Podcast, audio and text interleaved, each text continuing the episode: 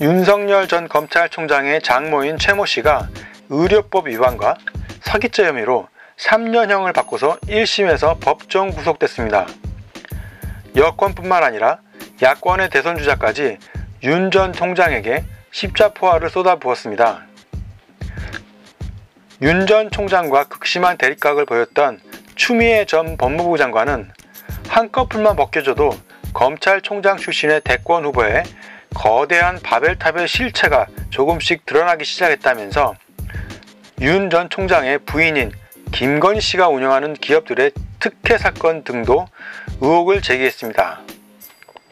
추정 장관은 또한 윤 전 총장이 재직 시에 정권으로부터 탄압받는 피해자라면서 여론을 속이다가 대선에 직행하면서 야당 후보 탄압이라는 피해자 코스프레를 하는 것이 사법 정의를 방해하기 위한 궤변이 아니길 바란다고 강조했습니다.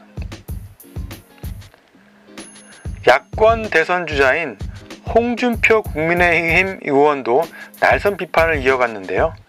홍 의원은 윤 전 총장에 대한 고발이 스물 몇 건이고 자기 처와 장모도 다 걸렸다. 자업자득이라면서 자기가 적폐 수사하고 조국을 수사할 때 강력하게 수사했던 것을 지금 본인 가족 수사에 대해서는 나는 아니다라고 하는 식으로 하면 안 된다. 자기가 극복해야 한다고 지적했습니다. 홍 의원은 또한 조국 전 법무부 장관 관련 수사에 대해선 과잉 수사였다고 의외의 평가를 내렸는데요. 홍 의원은 검찰이 보통 가족 수사를 할 때는 가족 중 대표자만 수사를 한다면서 하지만 윤 전 총장은 조국 가족에 대한 과잉 수사를 했다면서 말했습니다. 집요하게 조국 동생을 구속하고 오촌 조카 구속의 딸 문제도 건드렸다고 홍 의원은 평가했습니다. 한편 조국 전 법무부 장관은 이러한 홍 의원의 인터뷰를 자신의 SNS에 올리면서 최강욱 열린민주당 대표 등의 고발과 추미애 전 법무부 장관의 윤석열 배제 수석 지휘권 행사가 없었다면 이번에도 묻혔을 것이라면서 평가했습니다.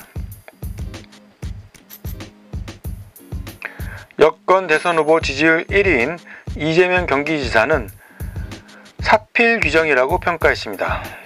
또한 송영길 더불어민주당 대표는 윤 전 총장과 장모인 최 씨가 경제 공동체라면서 책임 있는 입장 표명을 요구했습니다.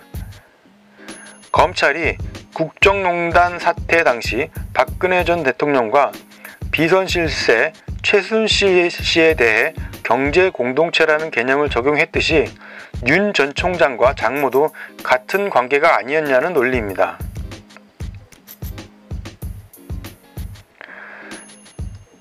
이 같은 여권의 맹폭에 대해 윤석열 전 검찰총장은 법 적용에는 누구나 예외가 없다며 대선 행보를 계속할 뜻을 덤덤히 내비쳤습니다. 또한 이준석 국민의힘 대표는 대한민국은 연좌제를 하지 않는 나라로 국민이 판단할 것이라고 선을 그었습니다. 이 대표는 또한 윤 전 총장 입당 자격 요건은 변함이 없다면서 그런 부분에 제약을 가할 생각도 없다고 잘라 말했습니다.